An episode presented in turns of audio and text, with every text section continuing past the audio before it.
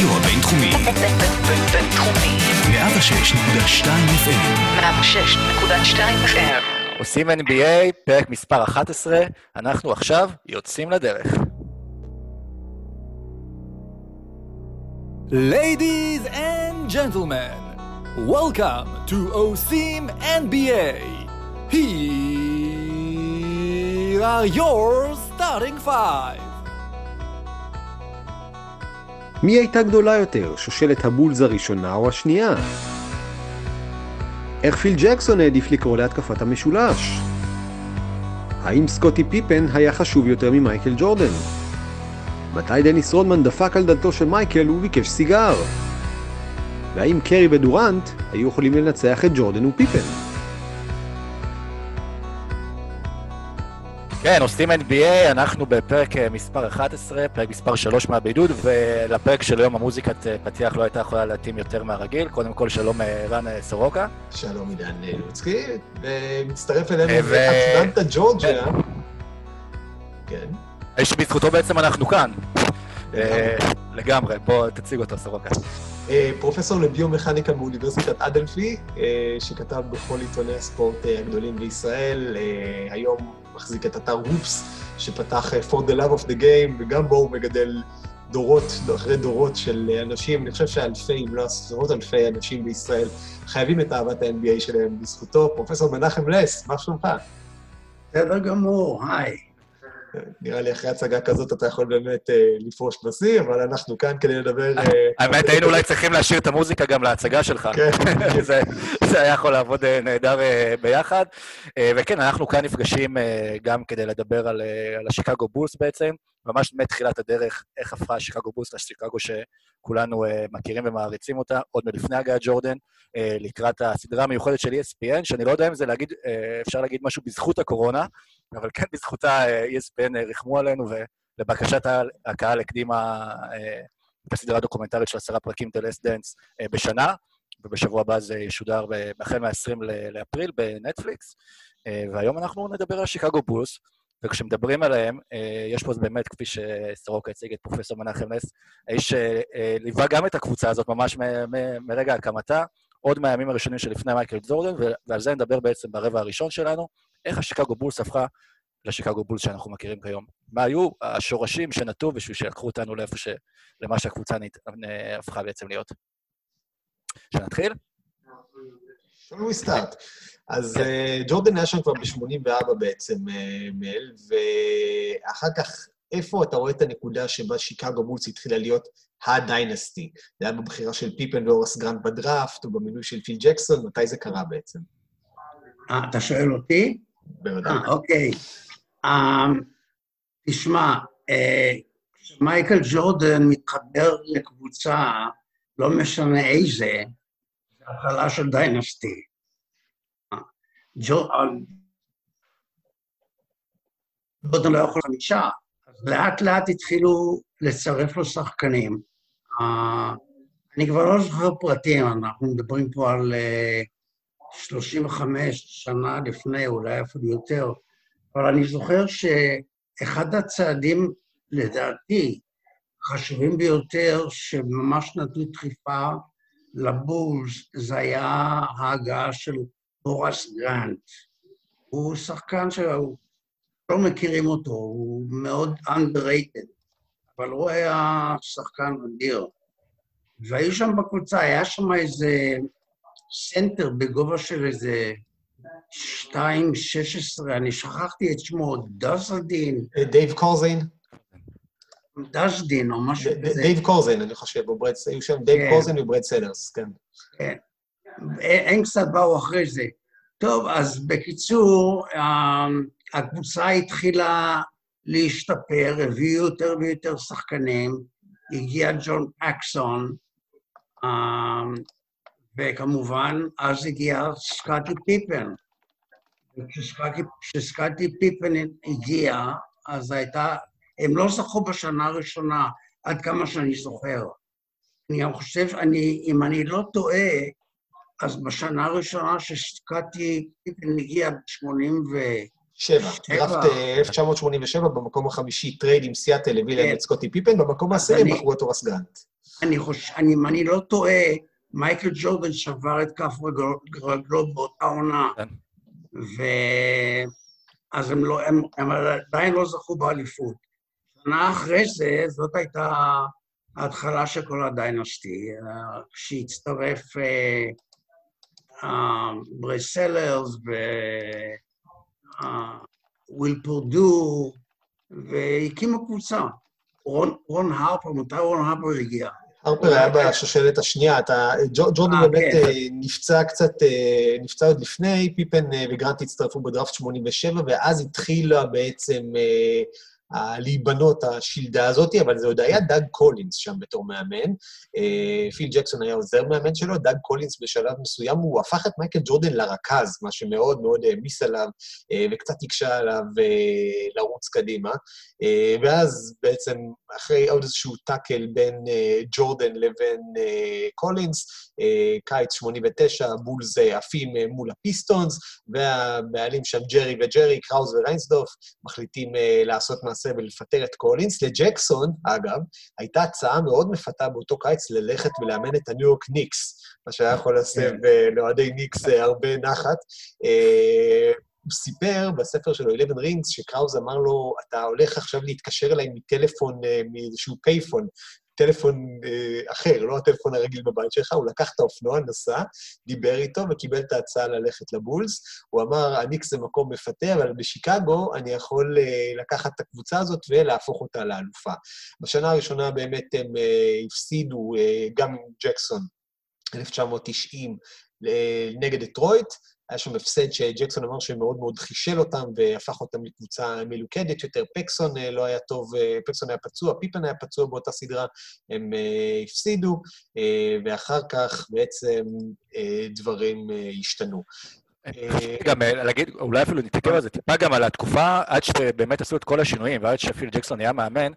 אה, מנחם, גם אתה התייחסת לזה הרבה בטקסטים שלך מהתקופה הזו אז, ג'ורדן, כולם ידעו שהוא הולך להיות אה, אה, כאילו הדבר הכי גדול שראה אה, עולם הכדורסל. מאז ג'ורדן כמובן זה אופרה אחרת, כול, כולם מדברים על הדבר הגדול הבא, על ג'ורדן דיברו בתור באמת הדבר הכי גדול אה, בעולם, ו... וסביבו באמת אז ידעו לבנות את הקבוצות האלה, והייתה גם התחושה, אני מניח, באוויר שהוא, שהוא, ש- שהוא הולך להיות הכי גדול, כי ציפו שהוא ייקח את האליפויות האלה, אבל עדיין לא ידעו איך ומתי הוא יעשה את זה. כן, כאילו, למעשה, למעשה ג'ורדן הכיר, הכיר אותו כמובן בניצחון של נורד קרוליינה על ג'ורג'טאון, שהוא קרא את סל הניצחון, אבל אחרי זה הייתה האולימפיאדה, ואז ממש ממש אה, קנה את שמו, וג'ורדן, את ג'ורדן אה, התחילו להלל אה, עוד לפני האליפות הראשונה. הוא ב-87 לקח את ה... ה dunk championship מווילקינס, אני הייתי שם דרך אגב. ולדעתי גנבו את זה מווילקינס, רק בגלל שזה היה בשיקגו, זה היה הבית של שיקגו והבית של, של מייקל ג'ורדן, אבל, אבל אה, ווילקינס בטוח ניצח אותו באותה, לדעתי. אבל מייקל, זאת, זאת הייתה ההתחלה של מייקל, אני לא זוכר איזשהו משחק באותה תקופה, אני שוב, אני בן 82, אז אני אם כבר, בלי לקרוא, אני כבר לא כל כך זוכר, אבל אני כן זוכר משחק, משחק אחד נגד הניקס, והניקס הייתה מצוינת, היה להם את פטריק יואינג, את ג'ון סטארקס ואנטוני מייסון, ומייקל קלע 55 נקודות. זה היה לפני האליפות הראשונה, ואז שמו התפרסם ברבים, וידעו שזה לא, לא ייקח הרבה זמן, ומייקל uh, ייקח את השליטה בענף. כשג'קסון אה, נכנס בעצם לבולס לתפקיד הראשי, אתה, אתה הכרת אותו מן הסתם מהשנים היפות שלו בניו יורק, אבל מה ידענו עליו אז בתור מאמן? תגיד עוד פעם?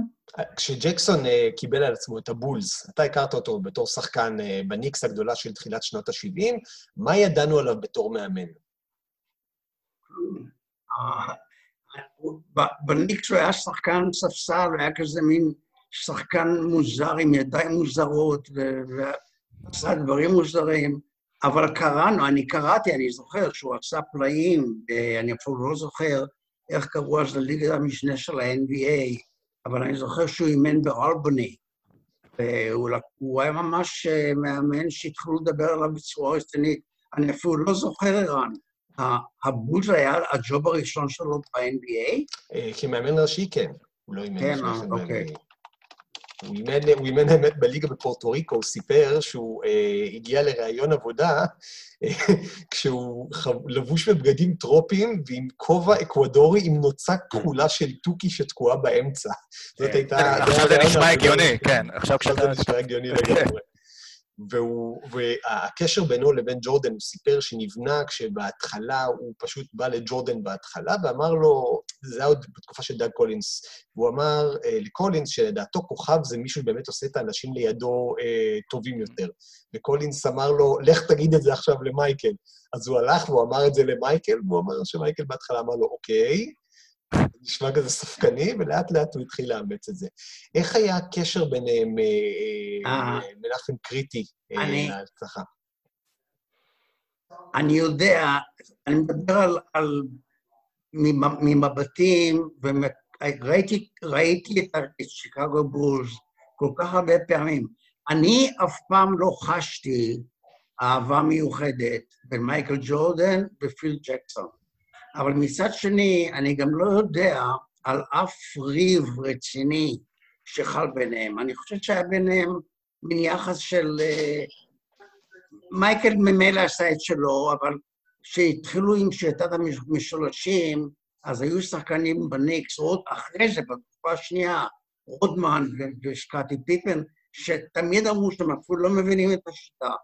איך מייקל, איך מייקל קיבל את השיטה, אני לא יודע. מייקל תמיד עשה את שלו. אבל אני יודע דבר אחד, מייקל אף פעם לא אהב את, את, את פיל ג'קסון, ואני זוכר שבשנים האחרונות היו כמה מקרים שאפילו נדמה היה שיש איזה מין סכר ביניהם, אני לא יכול להסביר את זה, אבל אני יודע שקרבה לא הייתה ביניהם אף פעם. שיקגו בולס בעצם... אה, כן, סליחה, תמשיך, סוג. כן, כן, עידן, אתה יכול להמשיך. לא, אז התח- התחלנו, באמת דיברנו על הבנייה של השיקגו בולס ועל ההצטרפות אה, של, אה, של סקוטי פיפן, וצריך לזכור גם שהם ויתרו בתקופה הזו על צ'ארלס אוקלי, שהיה מלך הריבאונדים של הליגה, הביאו את ביל קארטרייט, וזה משהו מעניין תמיד על הקבוצות של הבולס, שזה קבוצות שאף פעם לא היה בהן סנטר דומיננטי, למרות שזו הייתה תקופה של, אה, שלפחות ה nineties של NBA, שבה בכל קבוצה היה סנטר, אתה יודע, כמו יואינג או כמו הלאג'ואן, בשנתיים שג'ורדן הלך ולקח את האליפות, או דויד רובינסון, והבולס היו עם קארטרייט, ולאחר מכן עם, אה, עם לוק לונגלי, וזה דווקא אה, העמדה היחידה שבוא נגיד שהייתה כביכול הפחות אה, טובה בבולס. אז השאלה מה הייתה הסיב- הסיבה והמחשבה מאחורי זה. אה, תראה, אה, הבולס הייתה- הבולס הייתה הקבוצה של מייקל, אבל הרבה אנשים לא נותנים מספיק קרדיט ל front ליין שלהם, אף פעם לא היה להם סנטר מעולה מבחינת, מבחינת כוכב. לא היה להם אף פעם פטריק יואינג או, או לג'ון, אבל היו להם סדרת סנטרים ענקים. אה, אני מדבר על 2.14 עד 2.18, אפילו לא כלונגלי היה 2.18. היה להם את ביל קרטרייט, היה להם את ג'ו קליין, היה להם את, בר... את וויל פרדו, שהוא היה גם כן גבוה מאוד. ברד סלרס לא היה, לא היה סנטר, אבל הוא גם כן היה 2.10 לפחות. אה, היו להם תמיד גבוהים, מספיק גבוהים, וכמובן שכשדניס רודמן הגיע, דניס רודמן היה בערך 2.8, אני חושב. אה, אבל הניתור שלו וכל הריבאונדים שלו, אז רודמן יחד עם הסנטרים יצרו תמיד front line, שלדעתי הוא היה חשוב מאוד ומאוד מאוד underrated. דיבר- דיברת, הזכרת את קארטרייט, אה, עידן וגם אה, מנחם. בקארטרייט אה, סיפר ג'קסון שכשהוא הגיע לשיקגו, אז ג'ורדן מאוד זלזל בו, והוא קרא לו בהתחלה Medical Bill, בגלל שהוא היה נפצע כל הזמן. אה, אבל הם הפכו את קארטרייט לקפטן משותף עם ג'ורדן, אחרי שבאחד האימונים אה, ג'ורדן ניסה להטביע על קארטרייט, קארטרייט פשוט העיף אותו לרצפה, ואז עזר לו לקום. וזה ככה גרם לכולם אה, להעריך אותו, את קארטרייט, ולהבין שהאיש הזה הוא, הוא כאן והוא לא מוכן שיזיזו אותו, והוא עשה בית ספר לשחקנים אחרים בהגנה, ובאמת קצת ניפצו את התזה, את התמה, שחייבים סנטר דומיננטי. ואם כבר מדברים על לנפץ, היריבות של שיקגו עם דטרויט פיסטונס, אה, מנחם, כמה היא חישלה את הבולס והפכה אותם לקבוצה שהם הפכו להיות אחר כך? השנתיים, השנתיים שדיטרויט לקחה את האליפות, כל מה שהייתי צריך לעשות זה להסתכל על הפנים של ג'ורדן, זה, זה הרג אותו, הרג אותו. ג'ורדן שנא את איזיה תומאס מהרגע הראשון שהם נפגשו, וזה נשאר ככה עד, עד 1992 ואולי אחרי. הייתה שנאה, שתי הערים קרובות אחת לשנייה, באופן יחסי כמובן. הן שתי מידל איסטרן ביג סיטיז, וג'ורדן זה טיפוס קנאי, קנאי, והוא שנא את בילברג, את בילנברג, וביל למביר שנא אותו, ובין ה Bad Boys ומייקל ג'ורדן התפתחה שנאה של ממש. וכשהבולס סוף סוף ניצחו אותם, אני יודע שלמייקל ג'ורדן נפלה אבן גדולה גדולה גדולה שהוא נשא על הכתף, כי דיטרויט תמיד היו עצם בגרון שלו. אוקיי, okay. ועכשיו אנחנו נעשה את הבאזר המפורסם, שמעו אותו? אה, לא, אבל... אה, אבל אה, הנה, נדמיין שהיה באזר. בשביל מייקל, סבבה. באזר, אם יש מייקל ויש באזר, זה בדרך כלל כן. מסתדר טוב ביחד. אה, ברבע השני אנחנו רוצים קצת לדבר על הבולס של תחילת הדרך עם השושלות, אחרי שדיברנו על איך הם הגיעו עד עכשיו. אה, התחלנו עם התקפת המשולש. אגב, פיל ג'קסון, הוא לא קרא לזה התקפת המשולש כל כך, הוא אמר, אני מעדיף לקרוא לזה טאי צ'י לחמישה אנשים. כי מבחינתו זה לא רק היה שלושת האנשים במשולש שהיה תמיד במה שנקרא ב strong side, בצד החזק של ההתקפה, הוא אמר שכל חמשת השחקנים צריכים לזוז כל הזמן ולקרוא את המשחק כל הזמן, ובאמת זה היה קשה, אבל כמה השיטה הזאת, אה, מנחם, הייתה מהפכנית? אה, ישנם שחקנים כמו סקאט פיפן, דניס רודמן, קובי בריין, ואני יכול להמשיך, שאמרו שהם אף פעם לא ידעו מה למעשה שיטת המשולשים אומרת מלבד לזוז, לזוז ולנוע כל הזמן.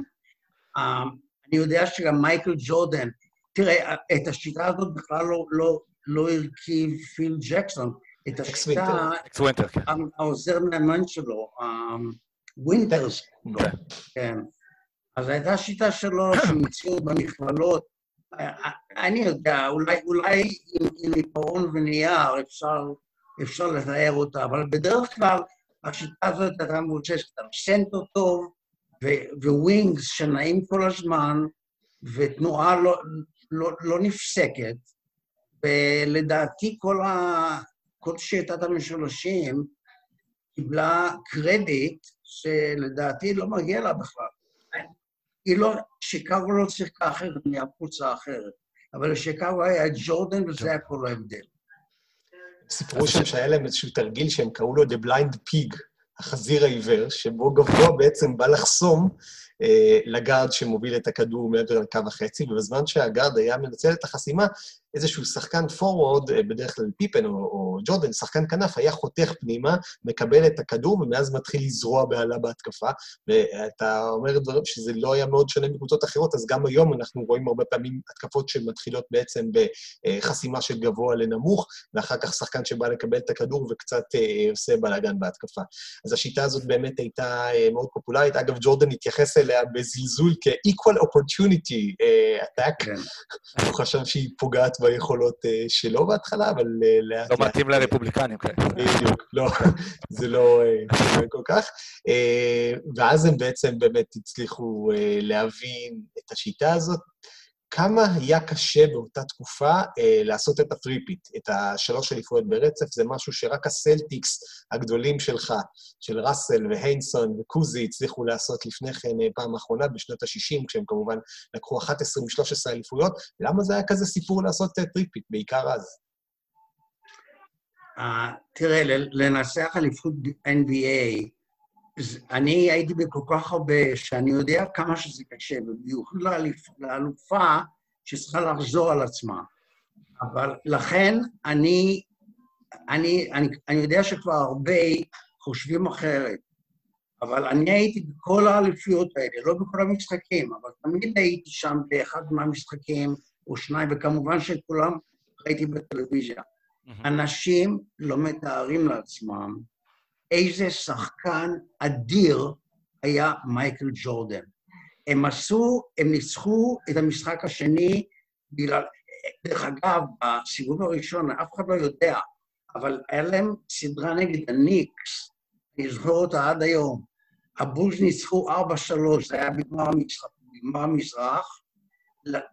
לניו יורק הייתה קבוצה מצוינת, יואינג, ג'ון סטארקס, כן.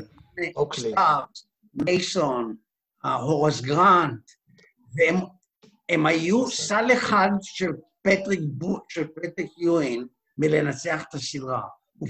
זה, אני חושב שזה היה במשחק אה, אה. כן, היה, כן, היה משחק אחד שיהיו באמת, אה, נכון. ממש, היה את ממש, הסוסים של ממש. צ'ארלס סמית המפורסמים. כן. אבל ג'ורדן תמיד יצא... ג'ו- ג'ורדן זה טיפוס שלא היה כמוהו אף פעם בכדורסל. הוא... הרצון שלו לנצח היה מטורף ממש. ג'ורדן הוביל את הקבוצה לשלושה, לשלוש אליפויות, ובאליפות השלישית פשוט נשבר לו. אה, שמע, לג'ורדן הייתה קבוצה טובה, אני... אני... אני לא, אין לי, אני הייתי, אם הייתי יודע למפרע על מה אתם תדברו, הייתי לוקח, עושה כמה רשימות, אבל אני זוכר שהיה לו, היה להם, היה לו את ג'ון פקסון, היה לו את, לונגלי, לא, לא לונגלי, היה לו את פרדו, היה לו את ביל קרטרייט, היו לו שחקנים גבוהים וטובים, והם ניצחו. אחרי הניקס, שאר הסדרה לא הייתה קשה ביותר. ועוד דבר, מייקל לא נתן לאף סדרה ללכת למשחק שביעי. הוא פעם אמר שבמשחק שביעי הכל, הכל יכול להיות, והוא לא ייתן לזה להיות. אז לכן הוא מח- מחסל את הכל במשחק השישי, וככה הוא עשה, אני חושב שזה היה פורטלנד, סיאטל, אני כבר לא זוכר. גם נראה לך היה יותר- ניצחו בשישה, נכון. בהתאם ל... גם שאנחנו מכירים את מייקל ואת הלחץ שיש על שחקני NBA אה, להשיג טבעת אליפות, אתם חושבים שאולי האליפות הראשונה הייתה דווקא יותר קשה, למרות שאומרים שלחזור על אלי- על אליפות אחרי שאתה כבר שבע זה יותר קשה, אבל מבחינת מייקל אולי, באמת, כמו שסורוק אמר וירד הקוף מהגב, אז אה, אפשר יותר לרוץ קדימה עם הדברים, כשהוא כבר ידע שיש לו אליפות, אה, ואז יכול להמשיך להוביל את הקבוצה כשכבר הקוף כן, הזה... אל תשכח שאז כדורסל החזק היה במזרח. כן. כדי להגיע, כדי להגיע לגמר, הם היו צריכים לנצח לא רק את הניקס במש- בסדרה האחרונה, הם היו צריכים לנצח את אינדיאנה עם רג'י מילר, ואת מי עוד שם היו צריכים לנצח, אני לא זוכר, אבל כל סדרה הייתה סדרה קשה. למעשה, הגמר נגד הלייקרס נגמר 4-1. 4-1, כן. 4-1. כן, הם, עשו- הם עשו את זה די בקלות. הגמר היה, היה משהו קל, לעומת משחק- המשחקים המוקדמים שהיו לו במזרח. המאזינים הצעירים שמאזינים לנו עכשיו בטח אה, שומעים על הניקס אה, חזקים ו- ונמצאים בהלם, כי הם גדלו רק לדור של בדיחות על הניו יורק ניקס, ו- ולא על הניקס של שנות ה-90, ש- שהיו מרביצים באמת, ובכל מפגש של מייקל ג'ורדן במקה של הכדורסל, במדיסון סקוויר גרדן, היה, היה אירוע גדול. זה היה הדבר ב-NBA אז, בשנים ההם. ג'ורדן, אה, מה שמעניין אותי, אני הסתכלתי שוב בספר שלך, אה, שכתבת אז ב-92, אחרי האליפות השנייה שלו, וכבר אז אתה הגדרת אותו כשחקן הגדול בכל הזמנים. אנחנו היום מסתכלים על זה בפרספקטיבה של שש אליפויות. מה גרם לך אז, אחרי שתי אליפויות שלו, אה, ואתה יודע, אתה באמת מאלה שראו את ראסל וראו את צ'מברלין וראו את רוברטסון, אה, מה גרם לך אז כבר להבין שהוא הולך להיות השחקן הכי גדול בכל הזמנים? א', אה, היה לו את המספרים. אני חושב שבשתי העונות האלה הוא היה גם מלך הסלים אה, של הליגה, והוא היה MVP, גם, גם של הליגה וגם של משחקי, משחקי הפלייאוף. Uh, אני לא יודע, למייקל היה דבר שכשהייתי כשהייתי הולך למשחק, בתקופה ההיא, הסטודנטים שלי מאדלפי עשו את ה internship, הסטאז' שלהם במדיסון סקוול גארדן.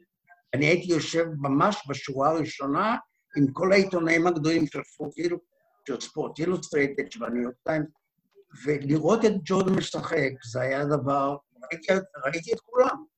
אני פשוט יודע שמייקל היה השחקן הטוב ביותר מכולם גם בהתקפה וגם בהגנה. הוא היה שלוש פעמים שחקן ההגנה של ה-NBA. איפה נשמע דבר כזה? Uh, הוא, הוא, היה, הוא היה שלוש פעמים, אם אני לא טועה, הוא היה שלוש פעמים מלך הגנבות של ה-NBA. למייקל היה הכל חוץ מקליעה משלוש. בטוח אם הוא היה משחק היום, הוא היה עובד על זה, והוא היה גם אבל, בזה... אבל. אבל, אבל, בפעם השנייה, בראונד השני, כשהוא הרגיש שהוא מאבד קצת את היכולת הגופנית, אני זוכר משחק פלייאוף נגד פורטלנד, שהוא קבע את השלשות בלי הפסק.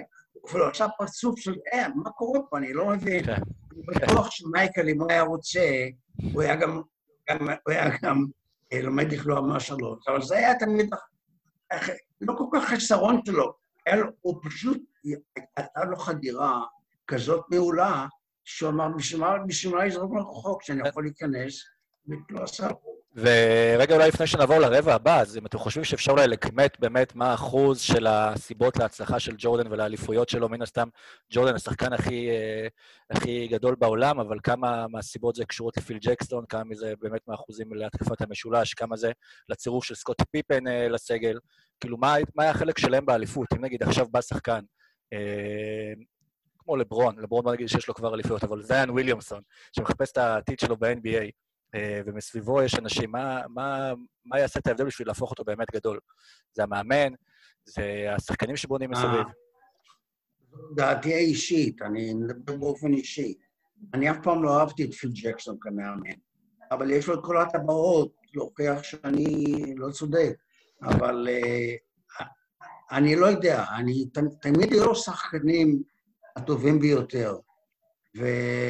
וג'ורדן עם, עם סקאט פיפן ו, ורודמן, והיה לו, היה, לו את סטיב קאר, והיה לו את רון הרפר, uh, היה לו הכל, היה לו הכל. לדעתי, פיל ג'קסון, היה, אני לא יודע בקשר ללקר זה סיפור אחר, אבל בבולס אני מאמין שכמעט כל מאמן אחר היה זוכה באותם שלוש אליפויות.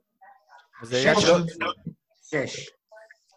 אני, אני חושב שג'קסון כן היה לו חלק מאוד מאוד uh, גדול. שוב, אנחנו רואים את הדברים היום בעיקר מנקודת מבט שלו ורטרוספקטיבה, וכן, ג'קסון זה המאמן היחיד שהיה לג'ורדן בשנות הפריים שלו, אבל כן ראינו שכשיש מאמן שלא מצליח לחדור את השריון של הדבר הזה שנקרא ג'ורדן, uh, כמו שהיה עם קולינס, uh, כמו שהיה לפני כן עם סטן אלבק, למרות שאני לא חושב שאלבק עוד היה בתקופה הזאת, uh, זה פחות עבד. וג'קסון היה בו משהו, הוא הרי שאב את ההשראה שלו משבטי American natives בדקוטה, והוא ניסה להקנות שם איזושהי אווירה של, של tribe, של שבט, של חיבור. ודיברו על זה שם שחקנים בשיקגו, על זה שפיפן, לא רק שהוא נתן את העוצמה הנוספת בכנף, אלא שג'ורדן היה untouchable. כלומר, אי אפשר היה לצאת איתו לשום מקום, הוא היה דרגה מעל כולם. פיפן היה בעצם החוליה שחיברה אה, בין השחקנים לבין ג'קסון, ו- ושכן יכלה ללמד אותם, ושכן היה מישהו שיכול לדבר איתם בגובה העיניים, יותר מאשר ג'ורדן, שאנחנו יודעים גם אה, מהספר של סם סמית, ג'ורדן רולס, שהיה מאוד מאוד תובעני כלפי אה, השחקנים האחרים, מאוד מאוד דרש מהם, ולכן לא תמיד הדברים האלה נפלו על אוזניים, אמנם האוזניים היו קשובות, אבל לא תמיד הרגליים והידיים יכלו להגיע לדרישות של ג'ורדן. ערן, אני רק רוצה, רק רוצה להוסיף פה משהו שלא, שלא חושבים עליו מספיק. ג'ורדן היה השחקן שאילף את רודמן. רודמן היה, רודמן היה בבולס, ממש כלבון קטן, הוא היה נהדר, ריבונדג אדיר, אבל לא היו איתו שום בעיות. אני חושב שבלי ג'ורדן, רודמן לא היה מסתכל עם ג'קסון יותר מדקה. ג'קסון עם כל הזן, עם כל התיאוריות הזן שלו וכל ההדלקת נרות ותפילות, רודמן היה, היה מתמרד על המקום. אבל תחת ג'ורדן, רודמן היה ילד טוב במשך כל השלוש שנים, ולדעתי, עד היום, רודמן הוא אחד הריבנדים הגדולים ביותר שהיו, אם לא הגדול. אז זה באמת לוקח אותנו עכשיו ל, לרבע הבא. בואו נראה אם עכשיו יעבוד הבאזר. אבל... אבל, אה, יפה מאוד. נמשיך מכאן באופן טבעי לרודמן, שבאמת אה, אה, כשהוא הצטרף לבולס, אז אה, קודם כל ג'קסון ישב איתו, וסיפרו שפגישה ראשונה רודמן לא, לא דיבר בכלל, אה, ואחר כך ג'ורדן דיבר, רודמן הגיע שם אחרי עונה מאוד קשה עבורו בסן אנטוניו, אה, הוא נטש שם את החברים שלו לקבוצה, הם מאוד כעסו עליו, הם הסכימו לעשות trade על וויל פרדו. וויל פרדו, כן. כשאנחנו מסתכלים על זה היום, זה נראה כמו trade מאוד מאוד חד צדדי, כן. אבל בזמנו רודמן היה פשוט בלתי נסבל. ג'ורדן ופיפן הסכימו, ורודמן, כל השטיקים שלו פשוט לא עבדו, ולא לא, לא עשו רושם על השחקנים של הבולס. צריך לזכור גם... כן, סליחה. והייתה עוד שנייה, אה, הייתה שם איזושהי תקרית שבה רודמן כן, אה, קפץ לו הרודמן, מה שנקרא. אה, ג'קסון אז אה, העריך שרודמן סובל מ-ADHD, הפרעת קשב, אה, שהיום אנחנו הרבה יותר מודעים אליה, אבל אז הוא פשוט לפעמים היה מתפרץ למשחקים בלי שום סיבה. ואחרי אחת ההתפרצויות האלה, כשפיפן גם ככה היה פצוע, ג'ורדן התבטא בתקשורת, אה, גם אה, אתה כתבת את זה, מנחם, והוא היה מאוד מאוכזב ממנו. אז לפי מה שג'קסון מספר, אחרי המשחק הזה, אה, רודמן ניגש לג'ורדן לחדר, דפק על הדלת וביקש סיגר. וזה היה מבחינת ג'ורדן סימן שרודמן מוכן לחזור ולציית אה, לקודים האלה. אז רודמן, כמה הוא באמת היה, כמה ההתאמה שלו לבולס אה, נראתה לכם משונה דאז?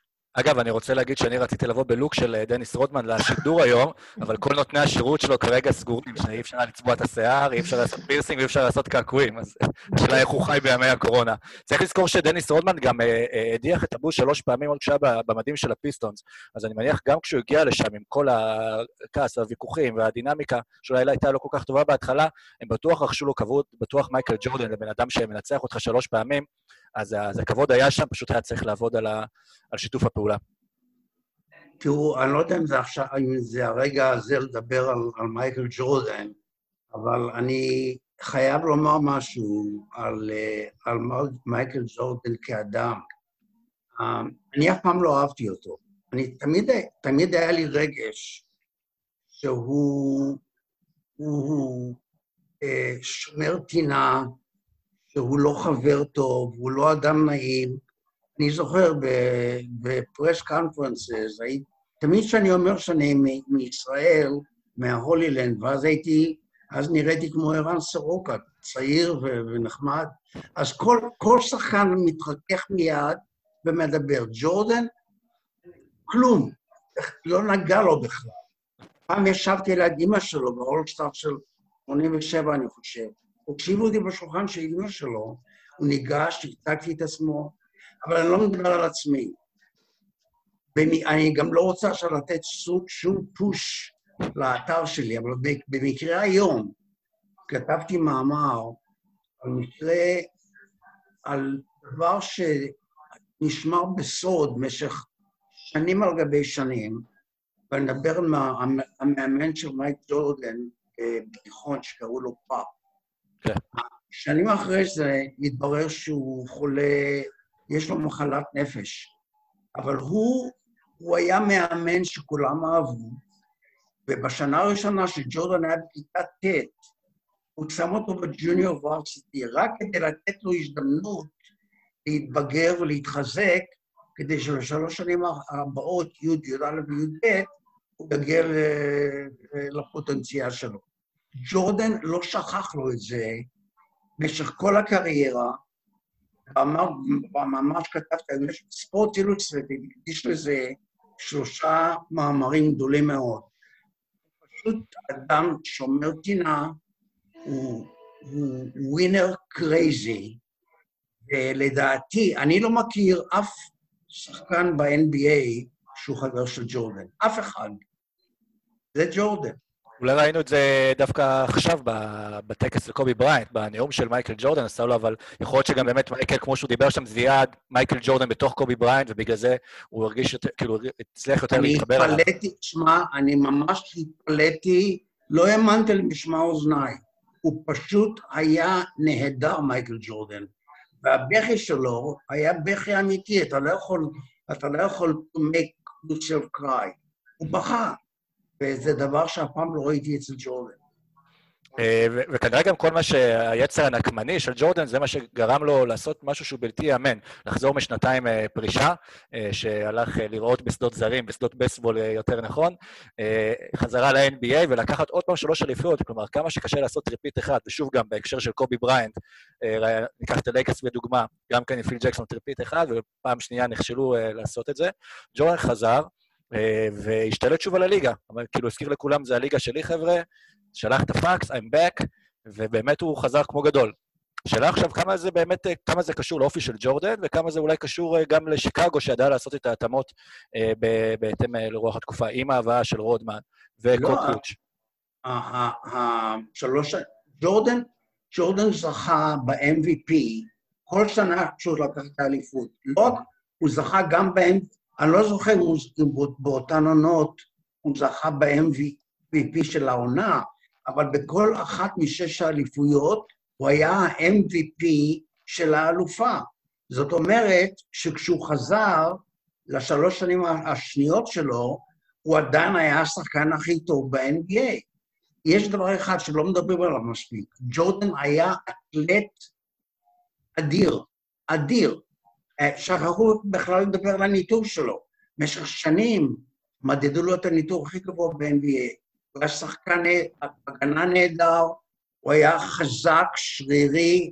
שמע, אני, אני לא אוהב אותו בתור אדם, אבל אני, לדעתי, הוא, הוא לא רק השחקן כדורסל הטוב ביותר שהיה אי פעם, לדעתי האישית, אם הייתי צריך לבחור את הספורטאי הגדול ביותר בכל הזמנים, בכל מקצועות הספורט, הייתי בוחר במייקל ג'ורדן. דיברת על MVP של סדרות הגמר שהוא לקח, והייתה סדרה אחת ב-97, אני חושב, שבה הוא אמר שלדעתו סקוטי פיפן היה צריך לזכות. אה, פיפן ניצל את השנתיים שבהן ג'ורדן, אה, כמעט שנתיים שבהן ג'ורדן לא היה בליגה כדי להתפתח באמת לרמת אה, כוכב על. הוא היה אחד הפוינט פורוורדים הראשונים, הוא הוביל את הכדור, הוא היה רכז בסנטרל ארקנסו, וג'קסון נתן לו, באמת המציא את פיפן מחדש כמוביל כדור שמגיע מהכנף, נכנס לסל, ג'ורדן אפילו קצת קינא בו, וכמו שאמרנו, את התרומה החברתית שלו לקבוצה הייתה משמעותית. שוב, ג'ורדן היה ג'ורדן. יכול להיות שבשלבים מסוימים, מנחם, אה, סקוטי היה לא פחות חשוב מג'ורדן אה, להצלחה של הבולס? כל מה שאני יכול להגיד, ערן, זה שאני כמעט בטוח, אני לא, איך אני אגיד את זה? מייקל ג'ורדן היה יכול לנצח בלי שקוטי פיפן. שקוטי פיפן בלי מייקל ג'ורדן היה שחקן טוב ולא יותר. לא רק השנה בין שלוש השנים הראשונות והשניות, אלא גם אחרי שהוא פרש. סקוטי פיפן היה עדיין צעיר. היו לו שנים טובות בפוטנציה, והוא לא, לא עשה בהם שום דבר מיוחד. uh, סקוטי פיפן היה צריך את מייקל ג'ורדן. מייקל ג'ורדן היה יכול לעשות מה שהוא עשה, אולי יותר קשה, אבל בלי סקוטי פיפן. אולי לא, אבל סקוטי פיפן בלי מייקל ג'ורדן היה פשוט שחקן טוב. שיש הרבה אה, כאלה. וג'ורדן חוזר בעצם ל- ל three-peat הנוסף, אה, אומנם מבוגר יותר, אבל שחקן כנראה אפילו טוב יותר. אה, שיקגו גם כן עם קבוצה היסטורית בתקופה הזו, שמה שהיה עד אה, לפני אה, אה, ארבע שנים אה, השיא, שלוש שנים, סליחה. אה, ארבע שיא שנים, ניצחונות- 2016. ארבע שנים. נכון, האמת זה היה בדיוק עכשיו, כן. אה, אנחנו אפילו לא יודעים איזה יום היום, אז בסדר כן, שאנחנו כן, זה קשים, כן. כמו ארבע או חמש שנים. היום- היום זה יום, ככה אני מגדיר את זה. היום יום. כן, אה, ועושה 72-10, שזה אה, דבר אה, מטורף. וגם פוגשת כמה סדרות פלייאוף בלתי נשכחות, כמובן אנחנו זוכרים בעיקר את סדרות גמר, נגד הסיאטל סופרסוניק של שון קמפ וגרי פייתון, ואת הסדרה האלמותית נגד יוטה ג'אז, הסדרה האחרונה בעצם של מייקל ג'ורדן, שאנחנו רוצים לזכור בתור שחקן NBA לפני שהוא חזר לפארסה בוושינגטון וויזרדס. מה נראה לכם, מבחינתכם הייתה באמת הסדרה אולי הכי גדולה או הכי זכורה מהתקופה הזו? מה אתה שואל? לא שמעתי. מה סדרת הגמר הכי- הכי גדולה מבחינתך, מתוך השש של שיקגו? אה, יכול להיות שהסדרה נגד יוטה גאז, אולי, אה, במשחק השישי, השישי זה היה, אני חושב, או חמישי, שמייקל ג'ורדן בא, אומרים שהייתה לו שפעת ורעלת קיבה, ואני לא יודע מה. משחק הקורונה. נתן משחק אדיר, אבל לדעתי, לדעתי, אף אחת משש הסדרות לא הייתה ממש סדרה קרובה. אני הייתי בטוח לכל אורך הדרך ששיקגו בול תנצח, ועובדה שלא הייתה אף סדרה שנסתיימה 4-3, הכל נגמר 4-2, ומייקל ג'ורדן הוא הסיבה היחידה לזה. יכול להיות שג'ורדן, כמו שאמרת קודם, ניגש פשוט למשחק מספר 6, כמו שאנשים אה, אחרים ניגשו למשחק מספר 7. מבחינתו, כמו שציינת, 7 הכל יכול לקרות, והוא לא רצה לקחת את הסיכון הזה. הוא גם היה מהמר, אז הוא יודע כנראה איך למסק את הסיכונים שלו, והיה ניגש למשחק הזה, והוא יודע ש... והוא בא בראש שזה להיות או לחדול, go big or go home. כן. מבחינתי הסדרה הכי, שאני הכי זוכר הייתה דווקא נגד פיניקס ב-93, זה ההשלמה של ה three-peat הראשון, ואני מאוד התחברתי לפיניקס באותה תקופה בגלל שהיו לה שני שחקנים אה, שמאוד אהבתי, גם ריצ'י דומאס וגם כן. צ'ארלס ברקלי, שריצ'י דומאס שנתיים לפני כן בחולון. ברקלי היה מודל לחיקוי שלי אז כנער בן 12, שמנמן כן. ונמוך. אה, מה, זה כאב, אז כאב לי הלב, אני ממש, ממש ריחמתי על... זה ממש היה... הוא ודן מיירלי, כן, הייתה להם קווין קבוצה... ג'ונסון, כן. וה- והסדרות נגד יוטה, לדעתי, באמת היו הכי קרובות. אם אתה לוקח החוצה את משחק שלוש בגמר של 98, שהם ניצחו שם ב-42 הפרש, אז כל משחק נגד יוטה היה קרב. ו- כן. ולמרות שכמו שאתה אומר, ידעו ששיקגו תנצח בסוף, אה, המשחקים היו מאוד מאוד צמודים, ועובדה שאנחנו כן. זוכרים את זריקות הניצחון של קר ושל ג'ורדן, וכמובן. אתם מבחינתכם באמת עיתונאים באותה תקופה, מסקרים את הבולס בשיאם, מגיע הגמר, ו... איך אתם כל פעם... היה מה לכתוב בכלל נרטיב אחר מלבד שיקגו תנצח את זה? מה, זה מתחיל קצת הכל להתבלבל בראש, אבל אה, אני לא יודע, כש... מייקל עלה על המגרש, הוא עלה על הפרקט, קרה משהו ואתה לא יכולת לגרור את, את עיניך ממנו. הוא, הוא כאילו ידעת שהוא ינצח, אני לא יכול להסביר את זה. עם לברואן, אף פעם לא כשהייתי, אז הייתי במיאמי, עם כל הניצחונות שלהם, עם דוויין וייד, אף פעם לא הרגשתי שהנה לברון, בטוח ינצחו. ההרגשה הזאת עם לברון אף פעם לא הייתה לי. אבל מייקל, כמה שלא אהבתי אותו, כשהוא היה על המגרש, אני ידעתי שהבן אדם הזה ימצא את הדרך לנצח. יחיד גם אצל לברון באמת ראינו שהוא לא ניצח כמו כל סדרת אה, גמר כמו מייקל ג'ורדן. אז, אה, אז ההנחה שלך נכונה, התבררה. טוב, ואנחנו אה, ממשיכים לרבע הבא. כן, זה באזר מקוצר. זה מיני באזר. כן, זה מיני באזר. אנחנו היום לפני, זה גם הסיפור של הקורונה, שמן הסתם כל הליגות הופסקו, אה, אבל זה גם כמו שדיברת, שג'ורדן הייתה איזושהי אאורה כזאת, אה, שמאוד מרתקת אותנו. היו מי שכתבו אז שהשיקגו של, בעיקר של הטריפית השני, הייתה הביטלס של הכדורסל. איך זה היה להסתובב סביבם, לסקר אותם, כמו מה, תן לנו איזושהי המחשה למה, כמו מה זה היה נראה, פחות או יותר. מדבר על האיכות של שיקגו בש... בשושלת השנייה? על, על הזוהר שלהם, כי דיברו עליהם כעל ביטלס של הכדורסל, אה, גדודים של עיתונאים היו מלווים אותם לכל מקום, כמה זה היה באמת טירוף אה, להיות סביבם אז. אמ, ערן, אני לא, לא מבין בדיוק את השאלה שלך. אה, אני אומר, איך זה היה כשאתה יושב שם בארצות הברית, מסקר אותם מקרוב, אה, רואה את כל ההייפ סביבם, זה באמת היה מטורף, כמו שאנחנו מדמיינים, שיהיו גדודים של עיתונאים מלווים אותם לכל מקום, וכל פיפס קטן שלהם אה, מגיע לכותרות? כן, זה היה טירוף, היה טירוף. אני, אני זוכר עיתונאים שהיו במשלחת עיתונאים ועמדו נניח שישה מטר, שבעה מטר ממייקל, והיו דוחפים את עצמם, היו ממש דוחפים את עצמם בין כל הקהל רק כדי לגעת בו, כאילו שהוא אלוהים, שהם רצו, שהם רצו להגיד כאילו לעצמם, אני נגעתי במייקל ג'ורדן. זאת, זאת, זאת הייתה תופעה שאף פעם לא ראיתי או זכיתי לראות משהו שקרוב לה. זה, זה פשוט טיפוס שלא מהעולם הזה. אני, אני כתבתי לפני כמה זמן, אתם זוכרים בטח, שהייתי במסיבת העיתונאים, אני לא זוכר מתי שזה היה, אה, סליחה, זה היה באולסטאר. ופתאום עיתונאי יפני שואל משהו ביפנית. אז המתרגם אומר, רק רגע, ומדבר עם היפני עוד פעם, כדי להיות בטוח שהוא לא טעה.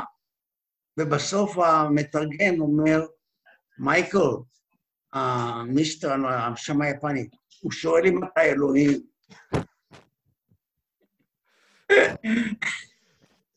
אז מייקל אמר לו, לא חושב שאני אלוהים, אבל עצם, ה, עצם השאלה זה דבר שלא קרה אף פעם בשום ספורט לאף אתלט. אנחנו היום 20, יותר מ-20 שנה כבר אחרי הקבוצה של אז, ועדיין כולנו מרותקים כשמדברים ספציפית על הבולס של ה nineties. יכול להיות שזה בגלל שג'ורדן עוד איתנו, אה, וראינו אותו רק לא מזמן, עולה לכותרות, ופיפן היום מפרשן, וסטיב קר מאמן את הווריורס, ופיל ג'קסון תמיד שם בסביבה, ודניס רודמן מתווך עם קוריאה הצפונית. יש איזושהי סיבה שגם 20 שנה אחרי כולנו כל כך מזדקרות שערנו כשאנחנו מדברים על הבולס של אז? זה, זאת תופעה, זה... אני לא יודע, אני לא יודע, אני לא יודע להסביר בדיוק uh, איך זה קרה, אבל ההילה של מייקל ג'ורדן, עם כל הבעיות שהיו לו אחרי זה, עם הגירושים שלו וההימורים, כל הסיפור עם, עם, uh, עם המאמן שלו מהתיכון פאפ, ועוד דברים לא נעימים עליו, זה שהוא לא התערב מספיק ב... בשחורים מהגטו, כמו שלברון עושה עכשיו. הוא לא רצה להתערב בשום צורה ובשום אופן בפוליטיקה. עם כל הדברים השליליים האלה, הוא עדיין נשאר הגדול מכולם. זה דבר שאין לו הסבר. יכול להיות שזה בזכות זה שהוא לא התערב בפוליטיקה, ולכן הוא מיצב את עצמו כאיזושהי דמות שהיא קונצנזואלית, ולא ניסה לקחת צד, ולכן, כמו שהוא אמר, שגם רפובליקנים קונים נעליים, אז גם רפובליקנים וגם דמוקרטים העריצו אותו באותה מידה?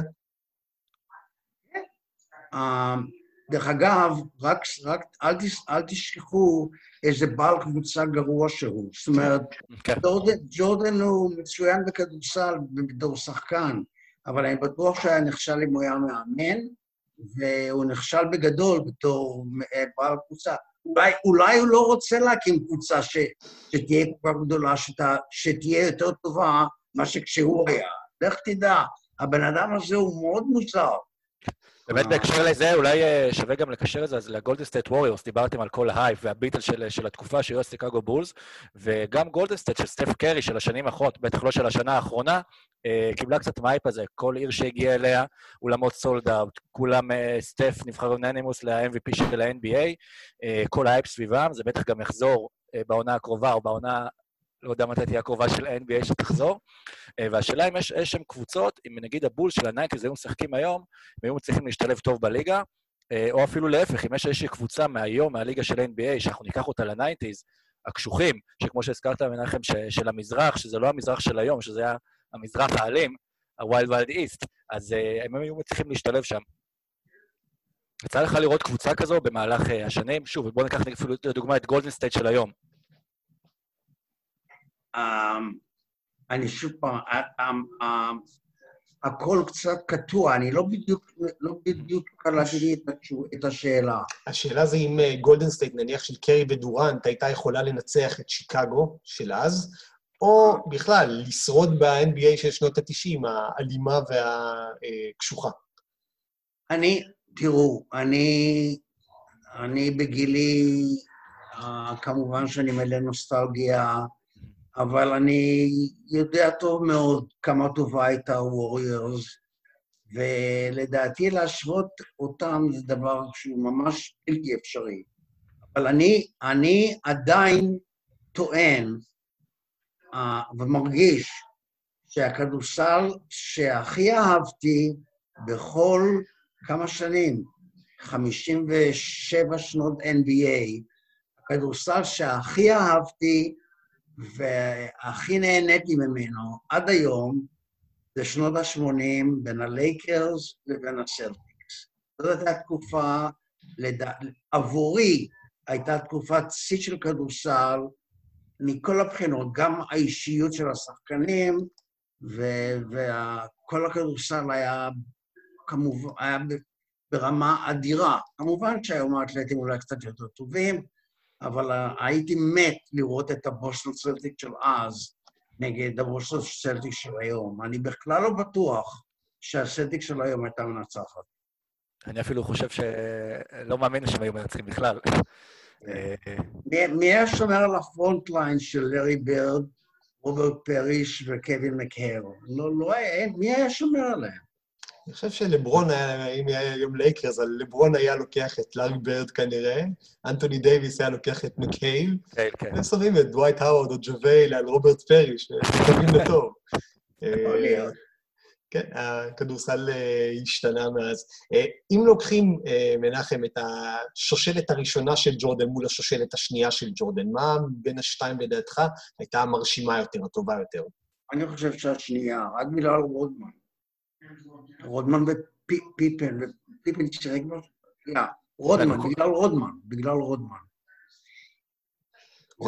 טוני קוקוץ', סטיב קר, קוקוץ', היו שם, כן. אה, בשנייה. קוקו- אבל קוקוץ' שיחק גם בסדרה הראשונה. אה, קוקוץ' הצטרף ב-93 אחרי ה-three-peat הראשון. אה, הוא שיחק עם פיפן כשג'ורדן פרש. אה, אפשר להגיד שזה גם קצת מה את השחקנים, כבר היו שחקנים אירופאים ובינלאומיים מן הסתם ב-NBA, אבל התפקיד המרכזי שקוקוץ' שיחק גם בתקופה הזו, אה, גם כן מדור הזהב היוגוסלבי-קרואטי של אה, דרזן פטרוביץ' ודינו רג'ה אה, כן. וכדומה, אז זה קצת הבליט אותו אפילו יותר, ואולי נתן קצת יותר בולטות אה, לשחקנים האירופאים, גם אחר כך זוכרים את קוקוץ' בתפקיד יותר מרכזי בבולס. אבל תשמע, אז, אז האירופאים, כמו רג'ה וכמו כמו קוקוץ' אה, אה, ואחרים, הם היו אירופאים. היום האירופאים, אה, הם, הם משחקים כמו אמריקאים, אין, אין הבדל גדול כזה. ה- ה- אתה מסתכל על לוקה, הוא, הוא אמריקאי, הוא אמריקאי שבא מאירופה, אבל המשחק שלו הוא טוטלי אמריקן, טוטלי. כן. אז אה, זה הכל, הכל, הכל השתנה.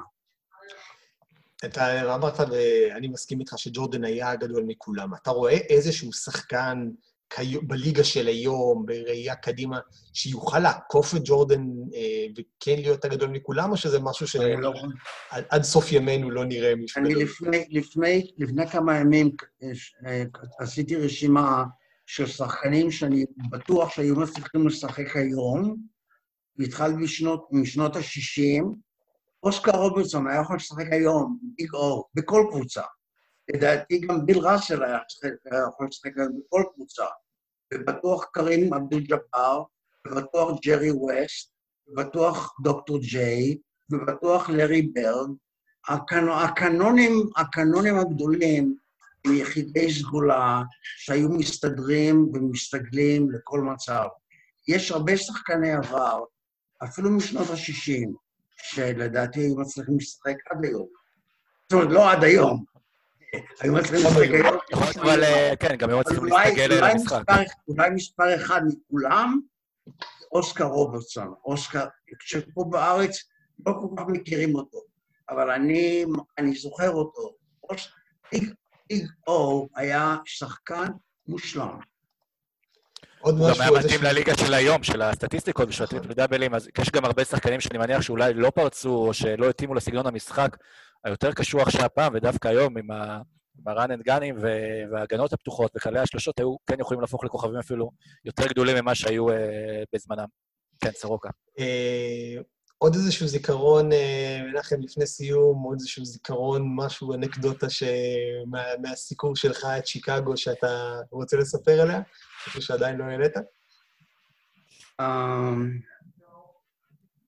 אני לא, לא יכול, אני הייתי בכל כך הרבה משחקים שאני לא יכול אה, ממש אה, לחשוב על נקודה מסוימת שהיא מיוחדת. אה, אבל אני, אני, אני נהניתי, אני, אני הכי הרבה נהניתי משיקגו. לראות שהיו נגד, נגד הניקס של שנות ה-90, שמע, זה היה, היו קרבות והנשמה, וג'ורדן תמיד אהב להגיע לשיאו דווקא במדיסון סקוור גרדן. אה, אני זוכר את הימים האלה, זה היה משהו שאני לא, לא אשכח. ארבעה משחקים רק אחרי שהוא חזר מהפרישה, הוא כבר כלה אה, 55 נקודות שם, אה, שזה אולי היה הקאמבק הרשמי שלו בעצם לליגה. נכון, נכון, נכון מאוד. אז עכשיו אנחנו נעשה, נסיים עם הג'ורדן אופן. והבאזר האחרון שלנו, ובעצם בזה אנחנו שמים אה, את הפרק. אה, מנחם, תודה רבה. היה, אני מאוד נהניתי בצורה אישית גם כן לשמוע את אה, כל הסיפורים ועל כל התשובות המעניינות והאנקדוטות החשובות על של השיקגו בולס. סורוקה, גם מילות פרידה שלך מהפרק. היה לי כיף גדול לשמוע את כל הזיכרונות שלך בתור באמת מי שהיה שם וסיקר שם וחווה את זה בזמן אמת. אה, והכי חשוב, בריאות. בן אה, כן, 82, אתה כבר... אה, ואני רוצה, שכל המאזינים שלכם ידעו שבשנים שהכרתי את ערן, הייתי אז כתב למער, הייתי כותב אז למעריב, והייתי עורך חידונים. היום, היום לעולם לא היו עונים אלף, הייתי מקבל אלף מכתבים, כל מכתב עם מעטפה בגבול, ואז הייתי בקיץ בבית ינאי עם אשתי, והדואר שם יצא מדעתו. אז אה, ערן הגיע מקום שני, היה עוד איזה ערן אחד. רן מנתניה. הוזיאס. איך? הוזיאס. הוזיאס, הוזיאס, כן. אתה אחר כך מייקל, חזרת לו. להיות אה, סטודנט, אם אני זוכר נכון. כן, נכון? ואני חושב שהוא עדיין כאן. והיו שם סורוקה, אתה כמו מייקל, עוד זוכר את כל השמות של מי כן. היו אז קרבות ענק. אבל את ערן, את ערן קלטתי מיד, ונשארתי בקשר איתו, בקשר איתו עד היום הזה. הוא, הוא למעשה היה האדם שערך כאילו את הספר שלי, נכון. חיצים ובונבונים, הוא היה זה שקרא אותו ותיקן מה שהיה צריך לתקן. אז, אז גם אני מרגיש אה, תודה וכיף היה לי, אף על פי שכבר משום מה אני יכול לכתוב עברית בקלות, אבל לדבר, מאחר שאני לא מדבר עברית, אז זה קצת יותר קשה, אז אני מקווה שהבנתם אותי. הכי חשוב שמדברים את שפת הכדורסל ואת אה, שפת ה-NBA, והנה סטרוקו גם קיבלת עוד מחמאות וברכות לכבוד יום הולדת שלך, שלא הזכרנו שחל השבוע, אז, אה, היה שבוע, כן. אז המון מזל טוב שוב. אה, ושוב, אנחנו מזמינים אתכם גם לצפות עם כולם ביחד אה, בעוד חמישה ימים, זה מתחיל ב-20 לאפריל בנטפליקס, The Last Dance, אה, סדרה דוקומנטרית, עשרה פרקים על אה, השיקגו בולס אה, הגדולה ועל האליפויות שלה. זה בטוח תהיה חוויה עצומה לכל אה, אוהב ספורט, כדורסל או NBA שנמצא שם. אז תודה רבה, אוקיי, רק בריאות. אוקיי, ביי. ביי ביי.